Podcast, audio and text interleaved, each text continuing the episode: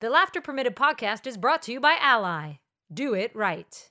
Hello, what's up, party people? Time for some Laughter Permitted. I'm Julie Foudy. This is Lynn Olszowy. Hi, Lynn. Hi, Julie.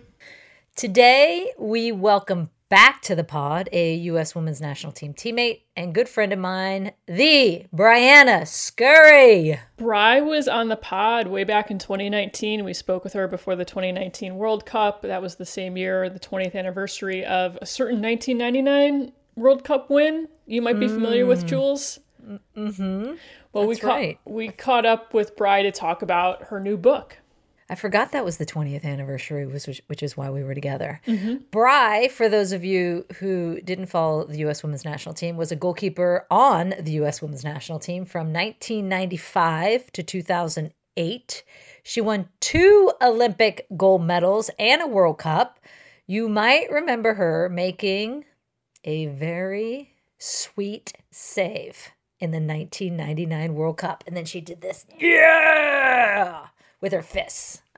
That picture is the best. She is a member of the National Soccer Hall of Fame and she is a very important author now. She has a book coming out in June called My Greatest Save. I can't wait for you to hear more about her personal journey. So get comfortable listening. It's Briana Scurry. Hey there, Dope Village. As y'all know, Ally has backed Laughter Permitted since day one of our podcast as our financial ally. And honestly, Lynn, I might just tattoo Ally on my forehead. And Ally is currently on a mission to change the game for women sports. And get this along with being sponsors of the National Women's Soccer League, Atlantic Coast Conference, United States Golf Association, and the Las Vegas Aces, Ally has committed to an equal media investment in women's and men's sports. And you, my friends, can be part of the change by watching your favorite athletes crush it on TV, by going to women's sporting events in person, by, I don't know, maybe listening to every single episode of this amazing podcast on trailblazing women. Because every time you show up for women's sports, you are helping move the game forward. You can learn more about Ally by visiting ally.com. Hey there, Dope Village. Lynn and I have been involved in women's sports our entire lives, and truly, we've never been more excited for what's to come in this women's sports space. And one big reason Ally.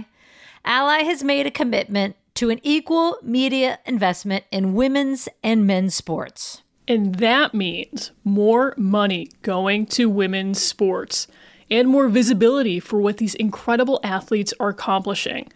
Ally is on a mission to change the game for women's sports. So, here at Laughter Permitted, we're going to keep telling the stories of trailblazing women. And every time you listen in, you are part of that change. To learn more about Ally, go to ally.com. Kick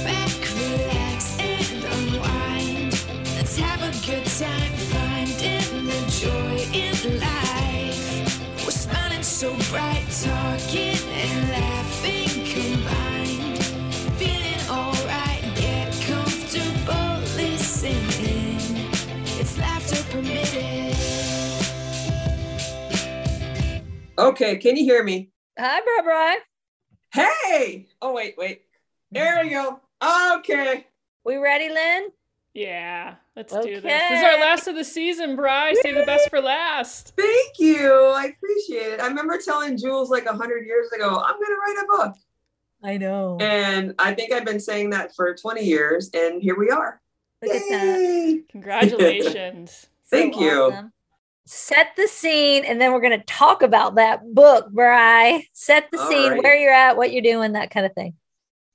Alrighty. So uh, at this very moment, I am in my hotel in Hamburg, Germany with my family. Uh, we are doing a little family slash business trip. And the reason I'm dressed You're, you're rather, plorking, play and work. You're plorking. I'm Well plurking, done. We're plurking, yes. And after after our amazing uh, interview and pod, I'm actually going to the gala, which is downtown. So that's why I'm dressed Oh. such Oh, what's the Oh. gala? with my silky my silky ensemble. Um, So my amazing wife's client is is um, celebrating their 20th year in business. Oh, okay. We gotta hustle then. There's, I mean, you gotta get to a gala.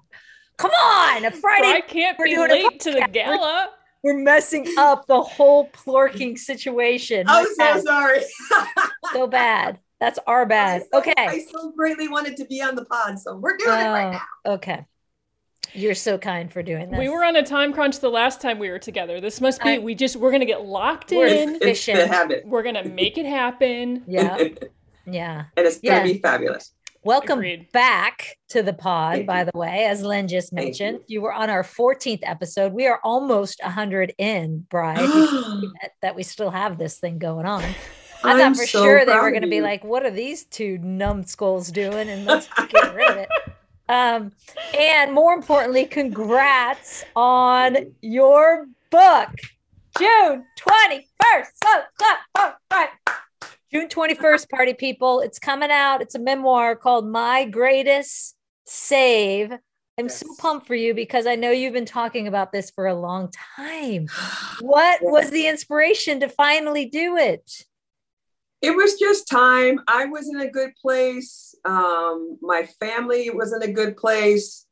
Business wise, I felt strong that I could um, finish the book and do the book. And I'm I'm actually wrote it with Wayne Coffey. And so it was November of uh, 2019 that we got together and decided to do it. And then, oddly enough, our first interview was literally in the very beginning of the pandemic in March 2020. so Oh, this gosh. whole this entire book was written in the pandemic. The whole thing, Crazy. Yeah. Crazy. That's Yeah. awesome. Everything came together. So here it is. Aw, congratulations. Thank you. I, I know you. I know you go into this into the book, but just to set up a little context for for people who haven't uh, seen your career, I mean, as we know in soccer, there's not a ton of diversity, right? Today, it feels like we're getting better with that. Like there's there's more people of color playing, there's more women of color playing. But when you first got into soccer, there were Yeah. hardly any people Yes. playing, any black women playing. So let's go back to when you got started and how you got started. So I came into my first camp in November of 93.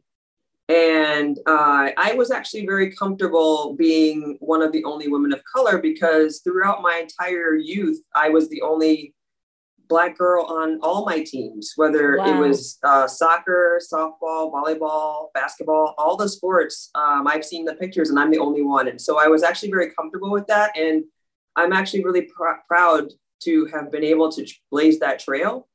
Uh, I wasn't the first African American Black girl on the team, but I was definitely the first one to have like a core position on the team where I started and played a lot. And so um, it was just an amazing, uh, amazing ride. November 93 was my first camp.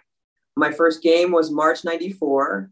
Mm. And you probably don't remember this, Jules, but back when Carla was uh, playing, she was playing in that game and she was the captain of the team then. And she came up to me and put her hands on my shoulders and looked me in the eye and said, You deserve to be here. Oh, Ah, of course she Right? did. Carla I Overbeck, I love you.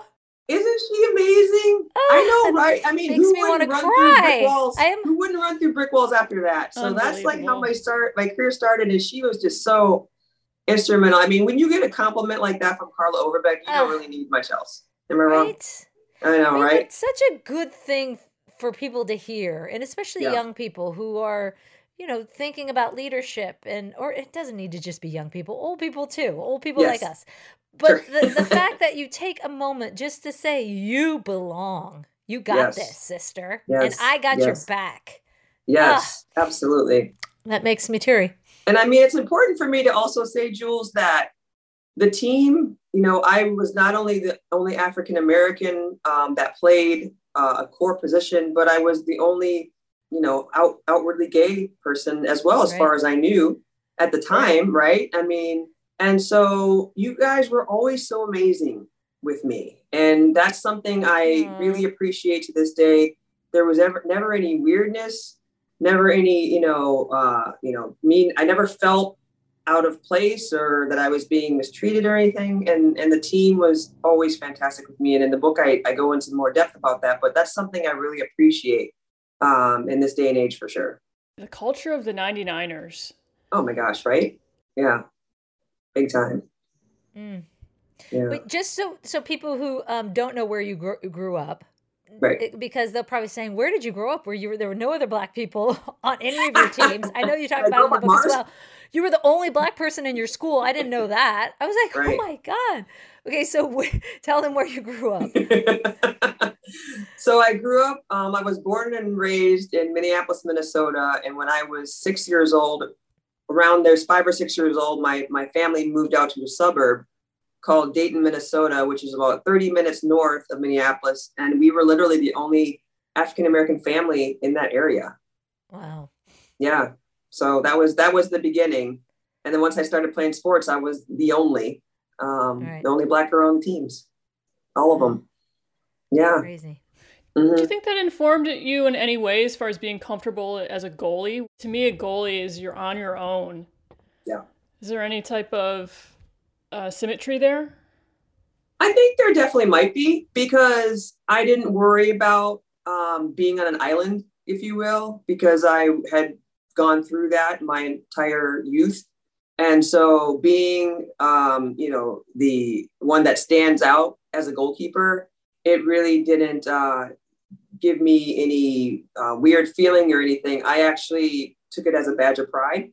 Uh, I loved being the only one that could use their hands, the only one that that had a certain color jersey on. So I actually really did embrace that, and, and there's a lot of a lot of possible truth to that coming from being the only uh, black girl on all my teams. So it just didn't bother me. I just forged ahead with what I wanted to do, and it didn't really um, slow me down at all.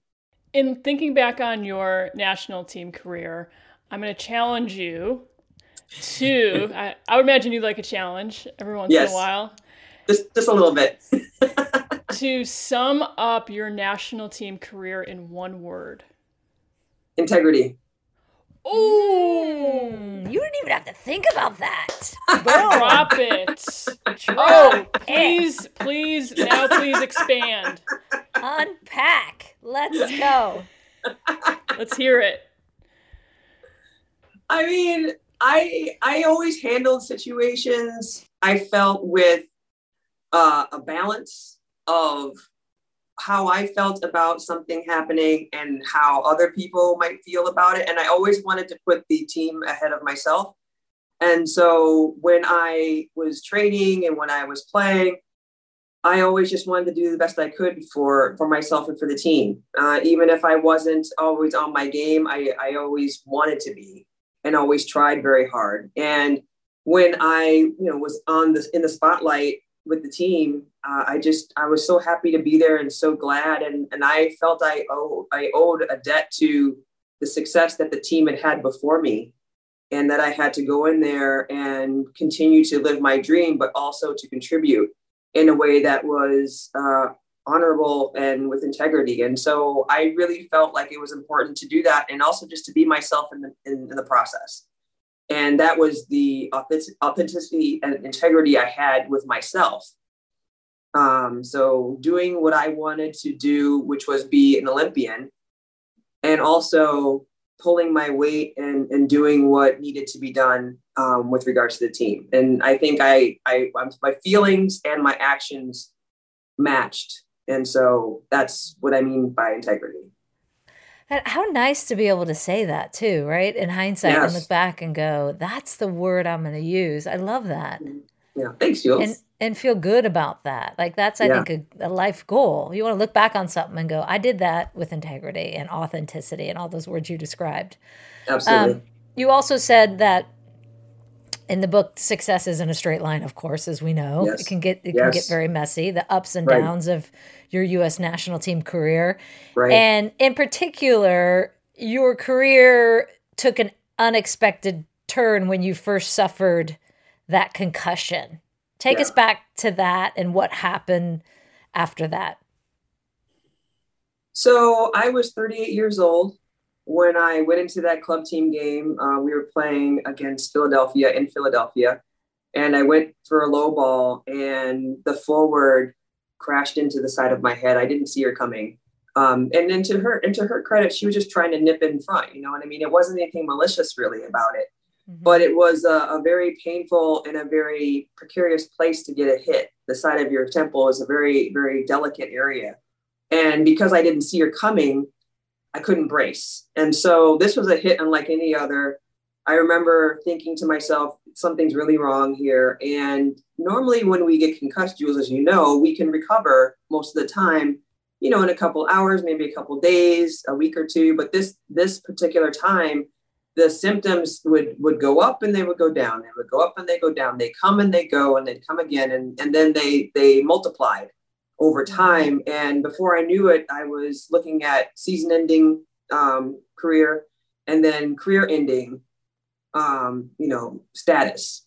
Mm. And I went to many different doctors and and really just tried to get myself right again. And what's interesting about my battle, and a lot of people like, Brian, why did it take so long? Why did it take three years? Why did it take so long? Well, I was not only fighting with my own symptoms and trying to get back to myself, but unfortunately, I was also fighting the insurance company because unfortunately, mm. also with um, TBI, you can't see it. And so back then, you know, 12 years ago, traumatic brain injury was a black box. It's your brain. You can't really see. I mean, you can do testing and whatnot. And I wasn't getting better. And it was a battle because the insurance company thought I was milking it. Mm, and the truth was, I was just being honest about how bad it was. And I desperately wanted to get back to, to me.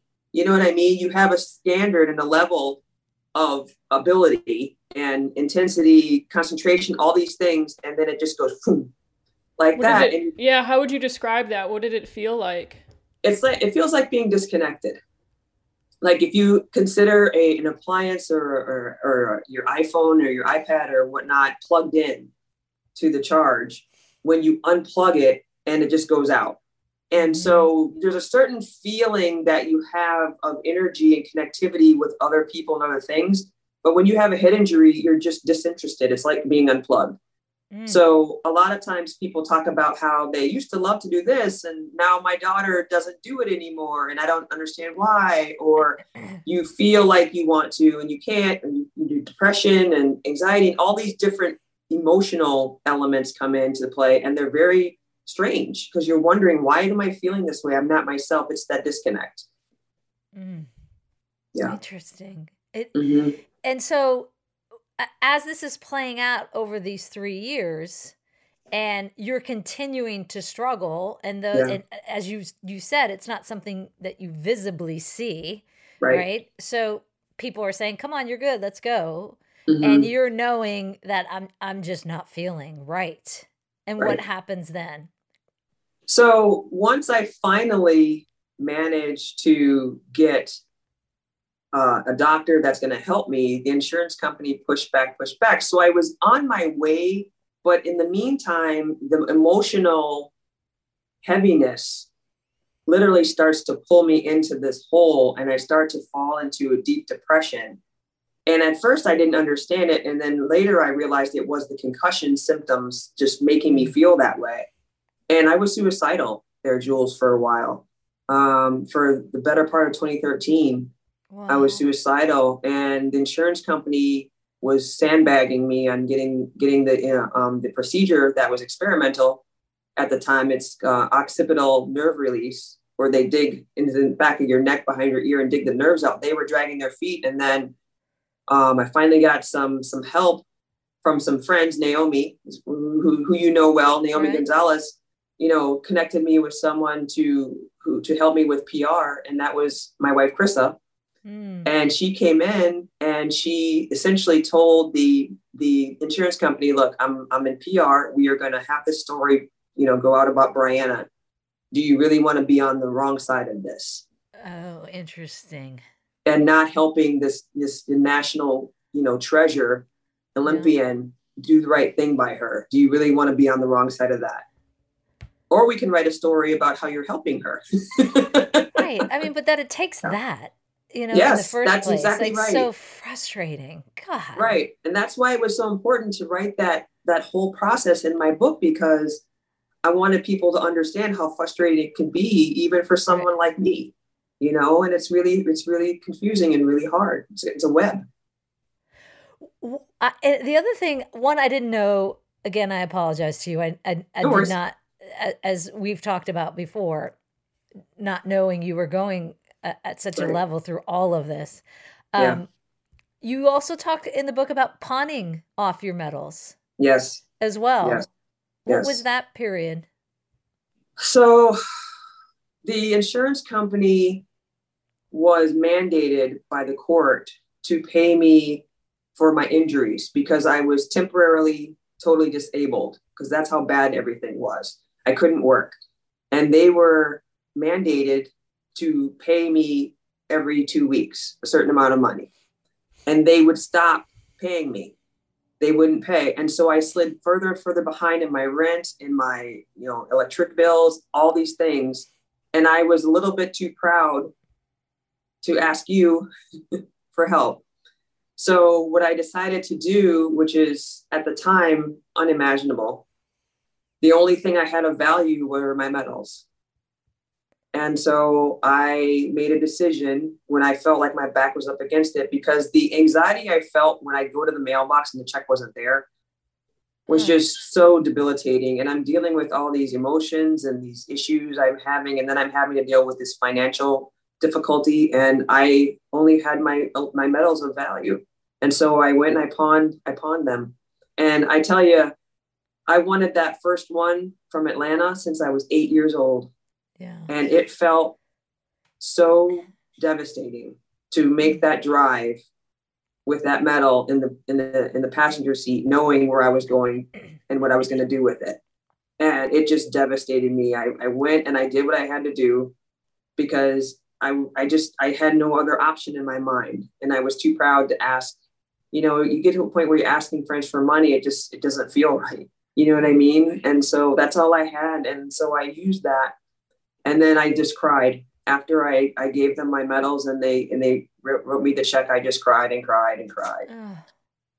and then you know I, I did what I had to do, and that's really what it's what it's about. I mean, part of the time you do you make these decisions in your life that are almost unimaginable, Right. but also you don't really think you're not thinking as clearly as you might be able to because you have a head injury Mm-hmm. you know, I think about it now and I'm like, mm, all these wonderful people have, you know, poured out their their hearts to me and said they would have helped me, but at the time it just didn't seem like the right thing to do.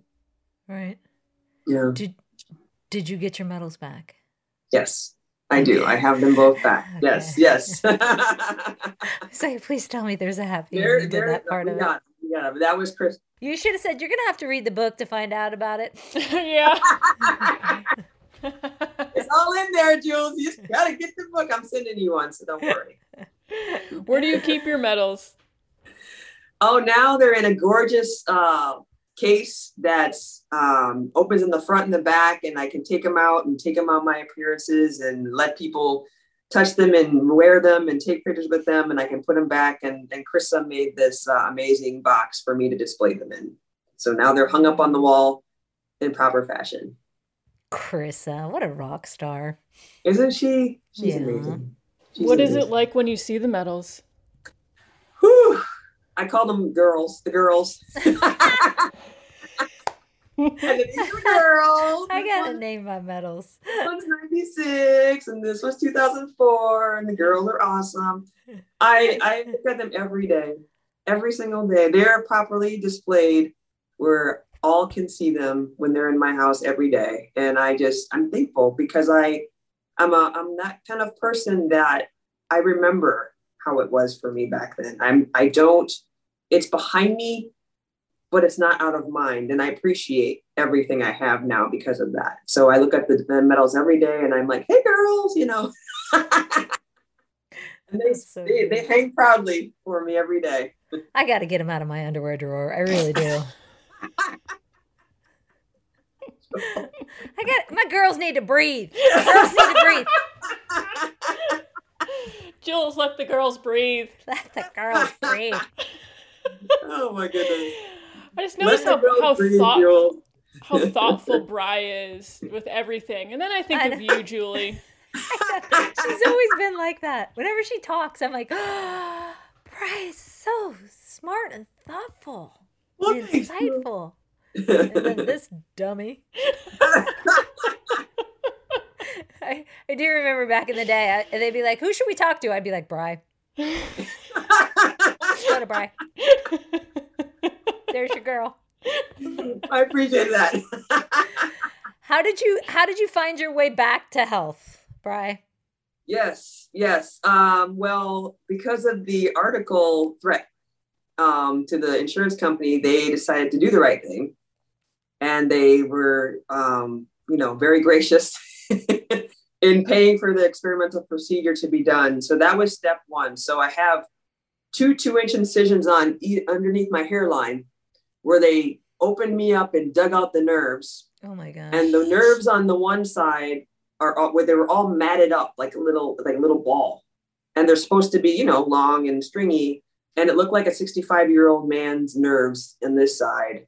And this side was was a little bit, little bit better but just to be safe they took them both out. So that was step one. And then i had a year of therapy after that. Oh, good. so balance issues, cognitive stuff, you know, exertion, um, memory, all that stuff took a year, a year, Jules, to get to get me back to ninety percent. I would say right. it took a year and a surgery.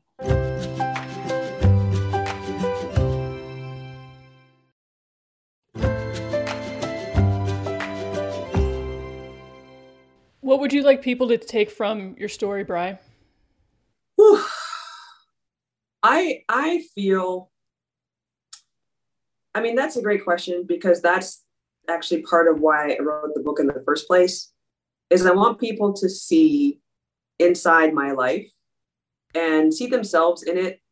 And I'm very, very honest about everything in there, the ups and the downs and everything else. And I am open and vulnerable, very vulnerable in that way but I feel that's the best way to do it. And I want people to see that you can turn things around.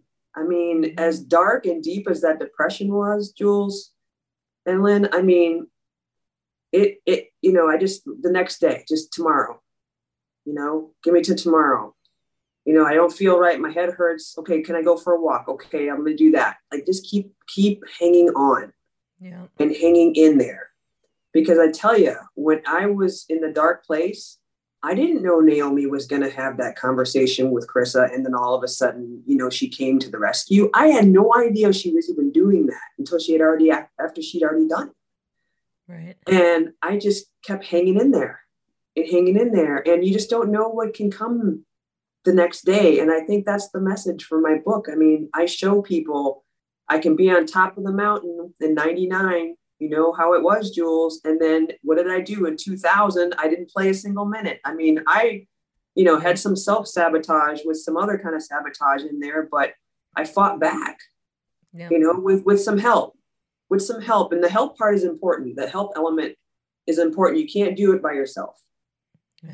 But You just never know where the help's going to come from. So just hang in there. Mm. Yeah. So good. I love that you wrote this after wanting to do you. this for so long, and it is, I bet, cathartic in itself. Just writing and going Extremely, through, going through all of that again. Uh, extremely. yeah. You know what's most process. interesting about it, Jules, is um, you know, I've had some stuff in my life happen where a lot of times people they have some things happen and they want to move on from it and they never go back into the I call them rooms. Right. You go, you you you lock something behind a door in that room and you don't go back in there ever. Um surprisingly, going back into the few rooms that I had to write this book, I was able to shine some light in those rooms and heal the hurt that was in there. You know, and that's Yeah. the that's the, that's the stuff you drag with you, you know, through your life, and sometimes it can cause disease. You know, disease, and you don't even realize that those things that you don't work through can cause problems later. And so Yeah. this book really was very um, therapeutic for me in that way. I can't help but think of a quote that, or saying that Candace Parker brought up on her episode with us that she learned from Pat Summitt, which is left foot, right foot, breathe, repeat. Yes. Oh my gosh, absolutely. Absolutely. Yes, I mean that because it's going to get hard, you know? It get life is hard. And I think that when sometimes when folks see us play and perform and they see the end of the process that you're training towards or you're working towards or whatnot. And sometimes it's not so rosy, you know, it's not always like that. Life isn't Mhm. always that way.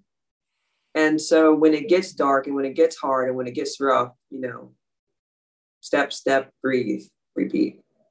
Left, right, breathe, repeat. That was a good one. Good memory. Yep. Mm. Nice. That's great. Our next step is the Lynn game. Let's do it. Let's do it.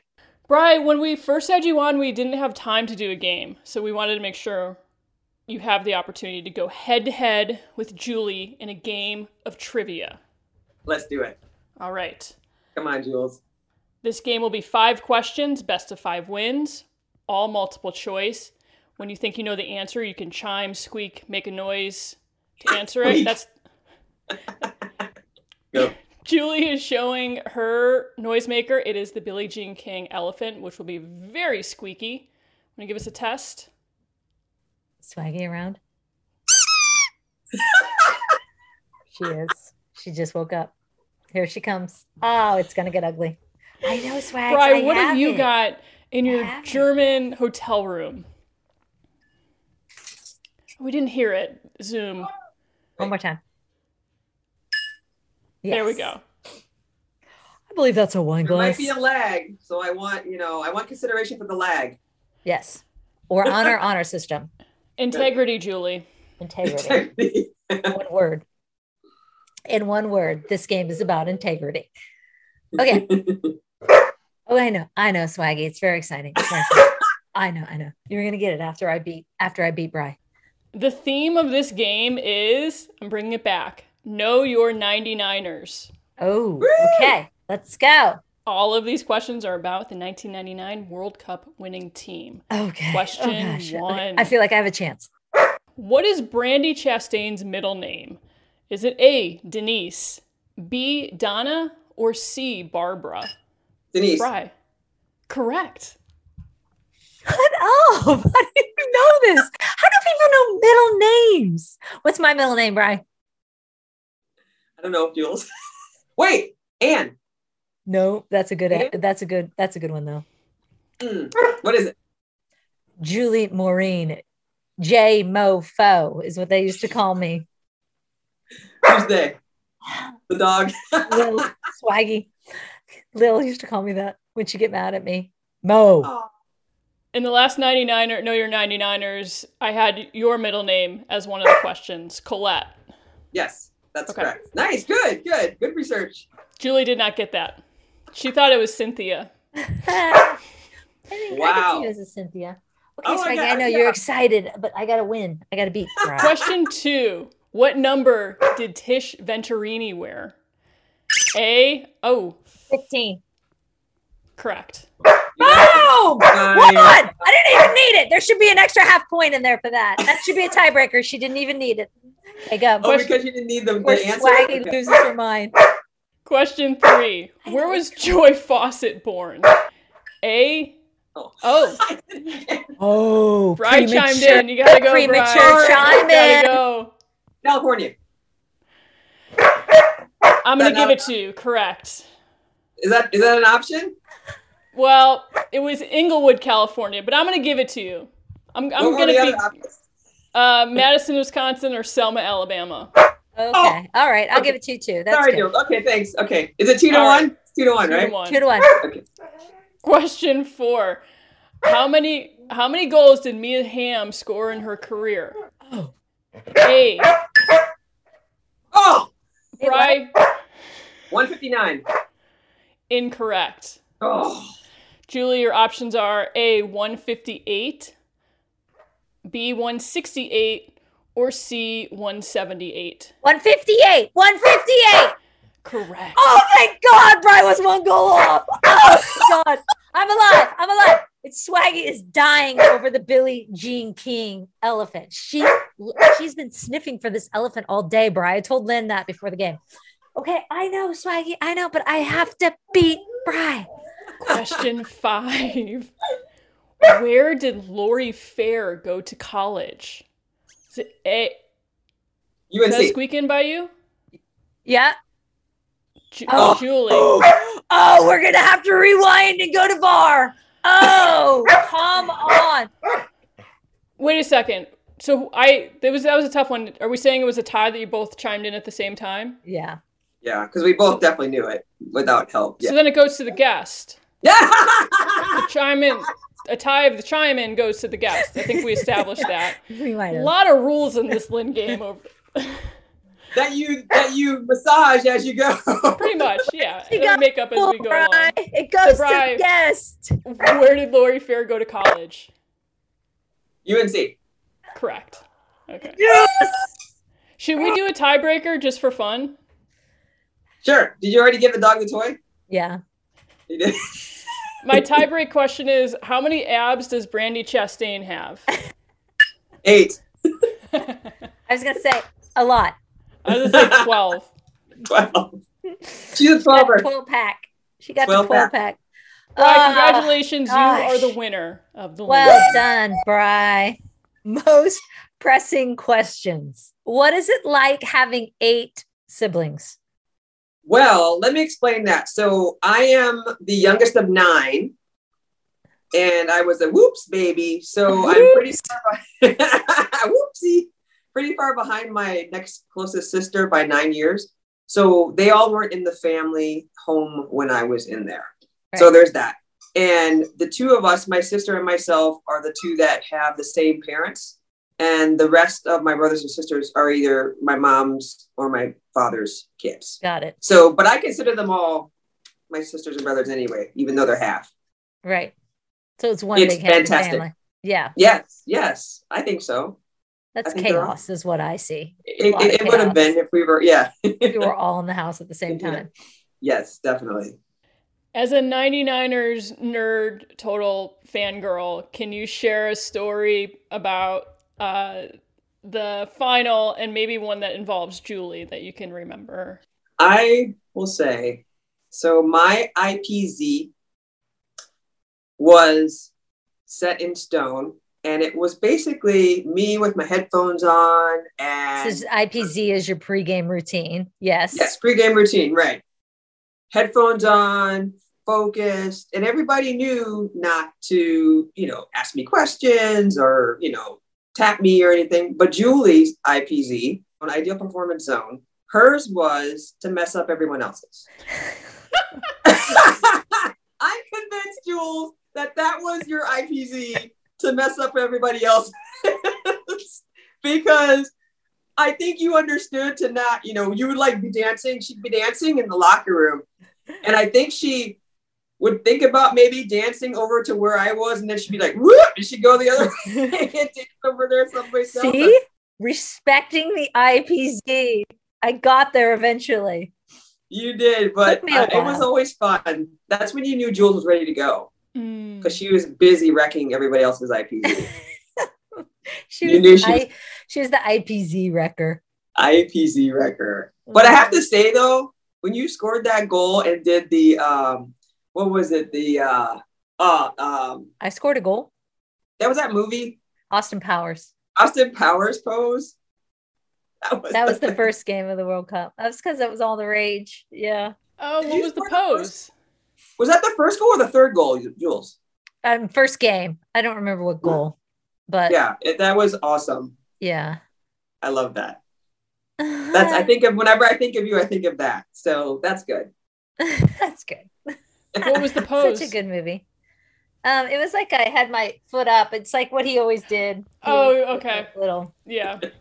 hands up, She ran up. over to the sidelines because she's a team player, right? She ran over to the sidelines and did the pose like with everybody, basically. with That was everyone really there cool. because we all have been Yeah. watching Austin Powers.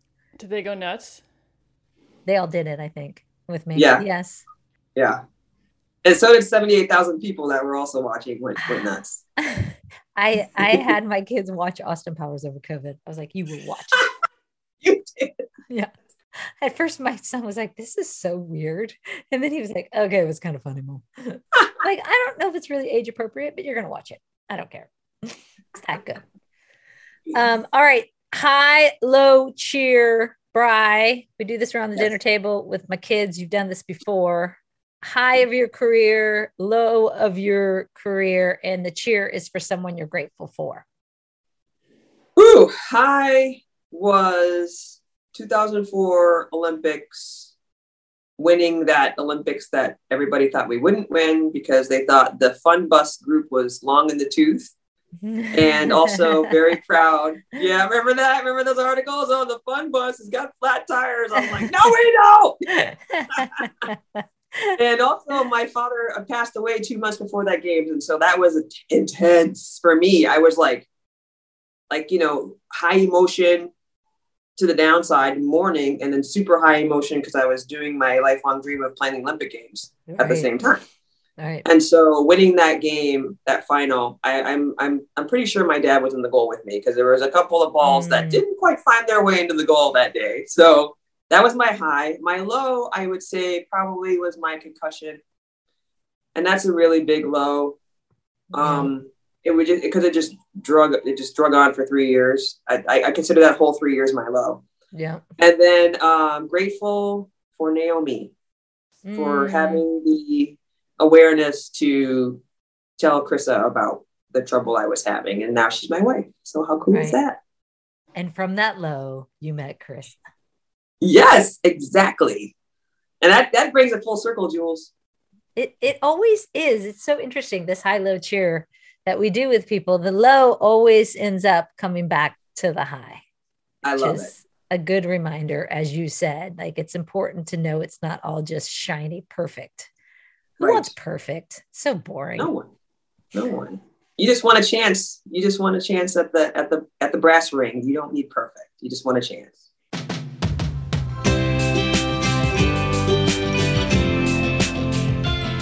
Every time I've talked to Bry, I go, ah, I love her.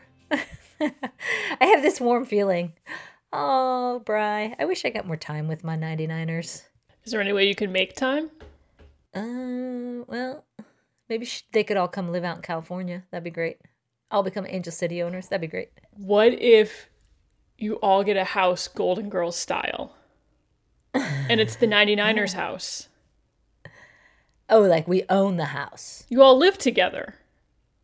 Oh, that's a lot of families. I think that's a little too much 99er time, but I do think it'd be fun to get more time with them. I miss them. Takeaways, Lynn. Oh, the gold medal story from pawning to getting them back and having them on full display every day in order to represent the journey. That was a really powerful story. Mm-hmm. Mm-hmm. My girls, as she calls them. I had not heard that story. I don't know if I knew she pawned them either. Ugh. My takeaway is just how thrilled I am that she's in such a good place. You can hear it in her voice. And looking back to when she was going through that depression, and as we said in the podcast, um, not knowing about it and not feeling like we helped at all in a sense. You look back at you know always with your teammates and think how could i have done something or why didn't i know? And so to hear her happy and um and finally you know as she talked about wanting to write this book and now it's it's done um i'm just i'm so excited for her. She's in a great place. I love it questions permitted lynn I still think you all should get a house Golden Girl style. I'm just saying. You clearly all love one another. I think it'd be a great reality show. good tv And the question I chose, I forgot I even chose this question, is from at jbaron44 on Instagram. Any update on the 99ers Netflix movie coming out and who is who's starring in it? The update on the 99ers film is that the script is in the hands of the president of Netflix, who's reviewing it, Oh. and um, the script is written. And I've heard from uh, people who have read it. There's no players have read it yet. Uh, that it's very good. So once the president signs off on it, we get to read it. And then we sign off on it, and then we hire a director, and then we start casting. So, as these things, as we know about films, they take some time. Uh, so that's where we are. But it's great news that there is a script in hand. Not my hand, but there is a script in hand. Okay. So we're still we're still probably a I, I don't know how long that would take, but I imagine we're still two years out, year and a half. Mm-hmm. Maybe not. Maybe a year. Very exciting. I'm doing mental math to see how old Izzy would be that where she could play you, your daughter, because you have their facial expressions are so similar, but I think maybe she could play you um in college. Oh, that could be that could work. If there's a I know. flashback to you at Stanford, we'll get Izzy a brunette wig. Just casting. I know. Just casting. I do always tell her, she's a little blondie. I always tell her, you will one day be a beautiful brunette. And she scowls at me. I'm like, what is wrong with brunettes? Easy. She's like, nah, I want to be a blonde. It's all the time in the sunshine. Okay, that is a wrap on season seven. And I have to say, Lynn, a very solid season seven. Thank you for enjoying the ride with us while this is the final episode of season seven. We will have three bonus episodes dedicated to the 50th anniversary of Title IX. And that first of three drops on June 2nd. So keep an eye out for that. Uh, in that first one, we talk Title IX broad strokes, 30,000 feet up with Title IX expert and former CEO of the Women's Sports Foundation, Donna Lopiano. In the second episode, uh, we talk with ESPN's very own Katie Barnes. And in the final episode, we talk with Mia Mariel Hamm, a former teammate of mine and still dear friend. You may have heard of her.